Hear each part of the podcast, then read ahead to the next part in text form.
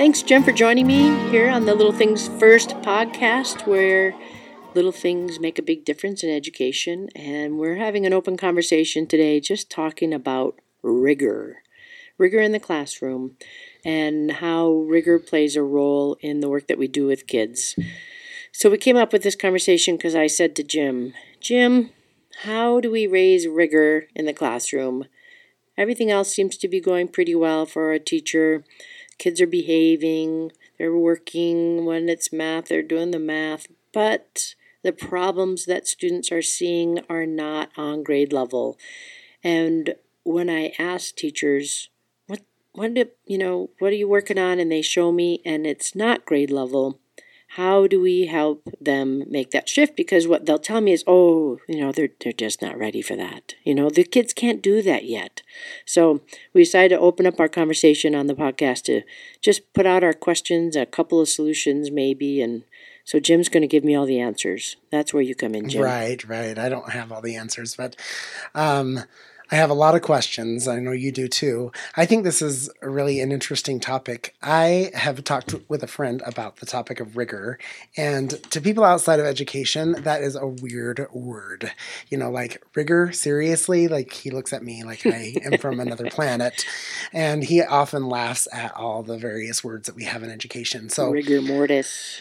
Yeah, I think. Um, I have an issue with some of our terminology and how we overuse it, but rigor. So, how do we challenge students in schools? It is a really tough question. And I, I want to stress to our listeners that Tracy and I do this podcast partly because of our own professional learning. We get to come and listen to people talk about their experiences. We get to learn, hopefully, take a little bit of what we learn into our own practice. So, this is our way to sort of explore a topic that we've both been wondering about. I um, think that expectations have changed quite a bit don't you agree yes. in schools so yes. like you know what a third grader is expected to do now is very different than what a third grader was expected to do to do 10 years ago 20 years ago mm-hmm. and so i think for teachers who have been around for a long time that's a little bit of a shock to think oh all of a sudden now what a third grader was what was acceptable for a third grader 20 years ago is no longer acceptable for a third grader. Now I have to be teaching to a much higher level. What do you think about that? It's true. And, you know, I've been around the business a while. So I've been in education now about 32 years. And with that in mind, I've seen a lot of those things change with the Leave No Child Behind. And then you have the, you know, different acts that have come since then that are intended to, you know, bring in uh, higher level and higher standards into the work that we do with students. What's difficult for me in in the addressing the rigor is um, is related to belief and mostly I work in high poverty schools and I have been in places where the teachers will say, well, the kids just can't do that and they're well meaning and they they want to make kids feel a little better and not defeated. But in the meanwhile while they're holding kids at this other level kids are not being challenged to the level that maybe they could be challenged. And they're not giving opportunities to really stretch to the level that they could. And in some ways it's it's sort of a form of of like low incomeism because oh these poor kids they just can't do it. And we mean well but then it's like this stab in the back for for our kids because they just are not keeping up. And the longer they stay with us the further behind they get because we just feel bad for the kids because they just can't do it. So, how do we help these well meaning teachers who are trying to be nice to kids and are trying to do what they think they can do? How do we get them to believe that it's possible? That's where we're stuck. Right. Well, I think part of that comes from experiencing success. So, once you experience a little bit of success and you see that it's possible, then you believe that it's going to be possible moving forward. So, it's that's challenging because you have to experience some success yeah. before you can you have to believe try. that that success is possible. Sometimes you have to try the hard thing and then actually have success in order to be able to get to that place. Tricky. So um, I just read an article about the difference between caring about and caring for. Mm. And um, I think that um, as teachers, we care about our kids, we care about their backgrounds, we care about their experience in schools, we want them to like school, we want them to. Um, we want them to be successful Yeah. adults Yeah. that's different than caring for somebody and really making sure that that involves high academic standards Mhm. and expectations. Mhm. So, you know, I can care about something, but that's different than maybe the way that I care for my child, for Yeah. instance, uh, or something that's very personal to me. So I don't know how to shift that conversation from caring about kids Yeah. to caring for kids in a way that really holds them to high expectations. That's the tricky Yeah. part. I'm thinking back to some things I've done before, and I'm trying to find a way to make it happen again. I have a couple concerns about um, just some of the work that's going on in my school right now, and, and including my own work that I know I need to challenge and raise my own level of rigor and expectations for staff and students alike. But in this previous school, I had um, walked into a school that had been kind of historically underperforming, and in fact, they were on the edge of of being identified as a failing school. And these were some of the most caring people I had ever ever worked with before, and they just went out of their way to make sure kids had food and medical help and counseling and all kinds of support. So these were not a bunch of teachers who were just burned out and didn't care and weren't weren't going to do you know what needed to be done but the work was really focused on other areas than education and, and the academics and and that's not again i'm not saying that these people were not doing reading and writing and math and everything they were but they, there had been kind of this long-standing um, maybe erosion of of what we thought kids could do and holding them to these higher standards so in this school what i did is i brought in some test scores from the previous year. So I'd been at the school one year, so this was the second year. So I brought in some scores from a, a couple of teachers who had actually had some fantastic success. And uh, told the teachers I was going to use their data, but took out their name and took out any identifying information. And then I went to the faculty and we spent time in the faculty and I showed these these examples of data to the whole staff. And in in that showing i just said i just, you know i've i've had to keep this private because it's you know private information and we can't share that out. But i said to the staff i said these results are from a school just like ours you know, they have pretty similar demographics, pretty similar expectations, using pretty much the same curriculum. And look at the level of success that this teacher is having. So it might have been a fifth grade teacher, for instance. And, um, and these people were getting like 85, 90% of their students to meet the, the state standards and to be proficient according to the end of level test. So in going through that, of course, most of the teachers in the room were not having that success and maybe we're at half of that success maybe a little closer for some but really we were at like 45 50% of our of our kids making the success but i did have like these three shining stars that were just doing amazing things and of course, they were humble and didn't think it was really that much about them. But as I put that data up there and I just asked the staff, now what do you think's going on that's different at this school, in this classroom, that this success is happening, where they've got 90% of the success and the kids are, you know, becoming proficient. And and so then we started unveiling, if you will, some of the belief systems that were happening at the time. So they said things like, well, they don't have as kids as tough as ours, or, you know, they probably have more kids who have two parent families than we do, or, you know, they probably don't have as many ELL kids as we do, or, um, you know, we have kids that come straight from from Mexico and and they didn't. They probably don't even have, you know, Hispanic kids in their school. And I kept saying, no, actually that's not true because I know this teacher, I know this school, and it's really pretty similar to ours. I think they have the same percentage, uh, or maybe even a little bit more than what we've got, and just kept going on and on. But you would hear because they were trying to figure out why they were having more success. It was all of these other external factors, like oh, you know, the kids aren't as poor, or the kids' uh, parents do more homework with them and it just came out all of the ways that the, the teachers were recognizing or saying that they recognized it must be different because it was nothing uh, that they were doing. It had to be all these other things like their parents or the neighborhood or their language or whatever. And then showed a second one, said the same story, showed the third one, showed the same story, and really all the same things kind of kept coming out over and over again. And then it was like the big unveil. And what I did is I said, well, the truth is, these three classrooms are from our school with our students. And how is it that three of us can do this and not all of us? And what is it that we can do that can bring us to the place where we can all be this successful? Because we are all smart, capable people. We all mean well. We all want our kids to succeed. And I'm thinking back to that that moment or that faculty conversation. And it was kind of a turning point for a lot of people because here all along they were so convinced that there was some other magic that was going on in the success that they were seeing up on the screen. And then it turned out it was somebody right in the room with them.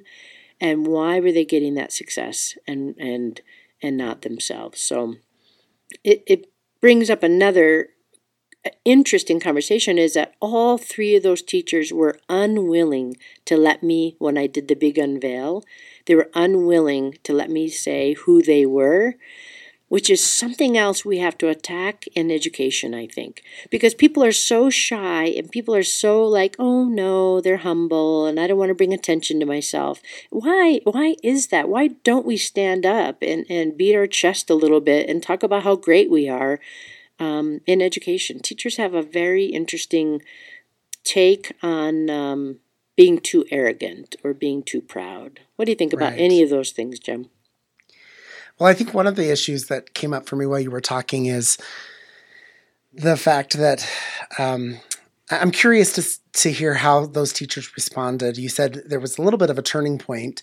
Um, I have found that test scores don't inspire a lot of teachers for some reason mm-hmm. because mm-hmm. um, well i think the reason is is we don't have an agreed upon way to measure growth in mm-hmm. education or proficiency in education because there's a lot of dispute out there about testing high stakes testing does it really measure what we want it to measure and so you know, sometimes you present that data to teachers and they say, well, this just isn't important to me. This isn't why I went into education. And mm-hmm. so I don't care about test scores. Mm-hmm. I'm working on other things and my kids know a lot and it doesn't show up in the tests. And so I don't know how to navigate that. That's really hard, I think, because until we come to some kind of agreement as an education mm-hmm. community about mm-hmm. what constitutes growth and proficiency, then we're always going to have this debate about, you know, are we doing the right things and is it making a difference? Because some people will say yes and some people will say no. So I just find that really interesting and I I don't know how to get beyond that. And it seems like we've been having that debate for a really long time. Um, I, about the issue of holding one another up, I, I just think it's that caring thing. I think teachers invest so much in the profession. They mm-hmm. love their kids they care about their kids, and um, any sort of suggestion that maybe that isn't enough, that caring about mm-hmm. isn't enough, really causes defenses to flare up. And so um, it's very personal for teachers yeah. because they care about the kids so much. Yeah. Um, so I think that's why we get a lot of the defensiveness and unwillingness to accept when maybe our work isn't getting the results that we need it to get. Yeah. And and you and I talked about this a little earlier before we got on the on the talk about how sometimes people are not very truthful in the way that they're sharing their data. And and so they recognize that it needs to appear a certain place, but then they don't have maybe the confidence or they just don't want it to be evident uh, or they you know they they maybe are struggling and they don't know how to kind of make those changes. And so sometimes the numbers come in that might not be completely accurate. Um, I I know that in my building I have a little of that going on. And uh, the best way for me to combat that is I am having to make sure that I'm showing up at certain times when assessments and the data tracking is taking place so that I, as an administrator, can um, recognize the, the positives and also see where we have some room to grow. And then when the numbers come in, it gives me sort of like clout to say, hmm, that's not, that's not what I saw. That's not exactly what I think is happening. Uh, but, but that's another interesting phenomena that the pressure that comes, but then the unwillingness to sort of like face the hard facts and have honest, authentic conversations where we need help. And to me, that boils down to my role as an administrator that they don't feel comfortable or confident enough to talk to me about I I don't know what to do. I don't know how to fix this. This is my these are my numbers, and and then really have that um, kind of hard conversation about what's the next step. Some some have in in my case this year have come to me, but I know that there's a few there that in fact are just kind of mad at me because why would I ask them to do this data collection and why would I even think that they should be tracking these things because you know, we haven't had to do it before and we've been just fine. Well, no, not really, because actually the state has us on alert that we could be a failing school if we don't, you know, turn some things around. So it, I'm just talking out loud about some of the questions that that I don't know how to tackle, and it's it's a little bit about our authentic, honest, tough conversations about data. It's a little bit about helping people see that the work they're putting in front of the kids is not rigorous enough to be able to have those kids perform at the end of level tests at, at the right level. People will be surprised when they get to the end. They'll be like, oh, you know, I thought the kids were doing fine. And that's because really, truly, the teachers thought that they were pushing their kids so much that it it would have helped, but it, it just wasn't matching what the standards are. And yourself, you know, you find yourself in different kind of leadership and coaching uh, roles. You know, do you, how do you handle those conversations yourself?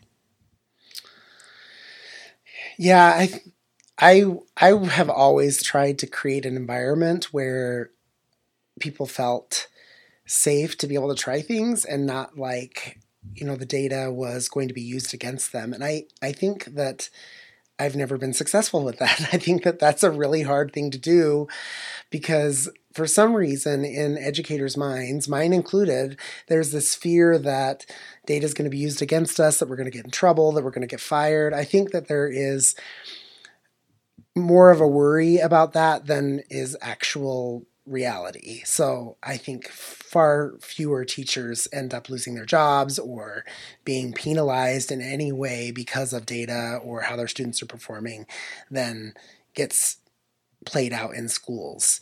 So I don't know how to, you know, we've I've been part of cultures where the principal has said, you know, transparent data is very important. We have to look at it. We have to talk about it.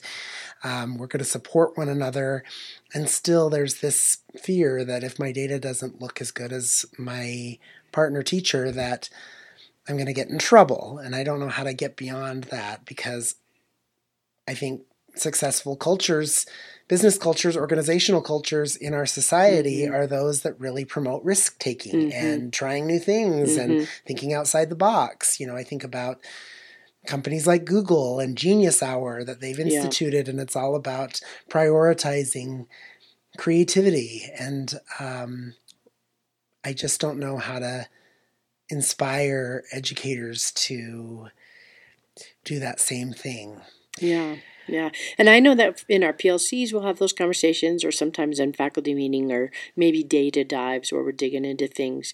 And then um, in, instead of saying, you know, I guess to people, or pitying them or whatever that their data is not there saying okay what can we do what are some ideas let's brainstorm and even pulling together other educators to do some brainstorming and and of course there's this delicate balance of uh, providing support for people um, and and helping them without making them feel even worse about what they know is a challenging situation. So it's it's about of being, I think, a leader in the building where you continually go back and say, How can I help? What do you need? Uh, having a coach that would come and give them some support and feedback and observations and go through that cycle over and over again of, of providing that uh, observation feedback and then trying new things. Um, so, in some ways, you won't really, I guess for myself, I won't really get to a place where people are trusting until I dig deeper into that cycle of, of feedback. Um, it, it, but it's it's an ongoing challenge for sure of how do we continue to raise the rigor and help people think no no really they can do it um, and you can't prove it until they're willing to kind of jump off that cliff a little and say okay all right i'll try and maybe after they make that leap that's when we start collecting and seeing look there there is some evidence here look at these kids are starting to make that progress is there a way to tie the concept of rigor to something other than a test score? For example, you know, skills that people need in mm-hmm. the workforce mm-hmm. and critical thinking abilities that people need in the workforce. And mm-hmm. maybe teachers could get more behind that than just raising a test score. Mm-hmm. Because our kids are going to need to be members of the workforce at some point, and the workforce is going to increasingly demand that they be problem solvers mm-hmm. and collaborators and thinkers. And so, mm-hmm. that in and of itself, changing that dynamic raises the rigor, don't you think?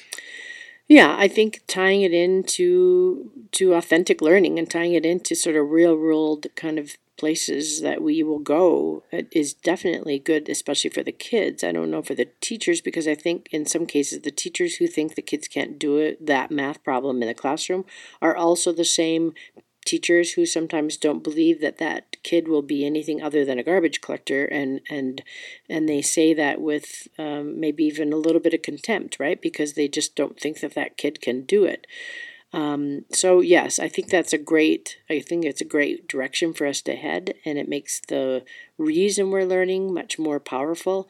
Um, but but it's a it's just an interesting dilemma that we have in education. Um, and and you know, I was even thinking as you were talking a little bit about media and about how teachers and education is seen within our nation, within uh, maybe our, our newspapers, and even through our the eyes of our government. And uh, some of that is just the way that it it's talked about in legislative sessions and in stories and what stories are shared and and people i think feel at times a little beat down or like we're not doing our work sometimes well deserved and sometimes not because because I think there's also a lot of really, really amazing things going on in education. So, all around, uh, you know, don't mean to be such a downer in our conversation, but it's it's something we have to we have to dust off and we have to examine really closely because we will not get lasting change. We will not make it so that we have our students making big growth until we put in front of them work that will challenge them. Uh, and, and, earlier we were talking with a guest who talked about, uh, you know, what about those highest kids? The kids that sometimes we just tend to forget. Right. Yeah, I think um, I think we definitely can raise the rigor in our classrooms and in our schools. And I think part of the issue accompanying that is that we have to have better conversations about how do we scaffold this work for kids that might be having some other uh, holes in their mm-hmm. educational mm-hmm. experience in mm-hmm. their educational journey. Sometimes when I get a fourth grader or a fifth grader, right, they might not be able to um, enter into grade level work without some support because they they're missing some skills. So um, I think that's also part of the conversation is how do we best differentiate and scaffold the work in the classroom so that kids can achieve at those higher levels and also fill some of the gaps that that Yeah. they come to us with. So I'm gonna have to go and look at my bookshelf and find any of those books that maybe I need to reread or find that talk about that rigor and talk about the way for us to um, take some big steps. And and I'm even like right now flashing across my mind is the avid work that I've seen and that avid strategies and how that actually has made it possible for teachers to use a structure that forces them into this next level um, and and people who are willing to take those you know risks and try new things uh, kudos to them Maybe we Um, need to interview somebody from Avid yes or somebody with some experience in exactly. Avid. we do yeah, I'm very curious to hear that. Um, yeah, this has been a good discussion. I think it's uh, no easy answers, No. And thank you so much, Jim, for just letting me kind of put it out there too and just say, what is the answer? What are the next steps? How do I help my teachers? Because I know that they really, really want what's best for their kids. They love their kids. They they want to do well and they want their students to be successful. And somehow there's been this mismatch between what's what kids are capable of and uh, trying to help kids um, be successful and then also oh i don't want those kids to feel bad or you know they're just not ready for that and there's a little bit of pity in there and a little bit of holding kids back because we don't believe so we'll leave it at that and we'll go and see if we can uncover some experts and maybe find some some texts or books or other resources out there and bring it back What are your thoughts about rigor? We'd love to hear from you, the listener. Uh, you can comment or share some of your ideas at Little Things First. That's littlethings1st.com. Thank you so much for listening today, and we'll see you next time. All right. Bye bye.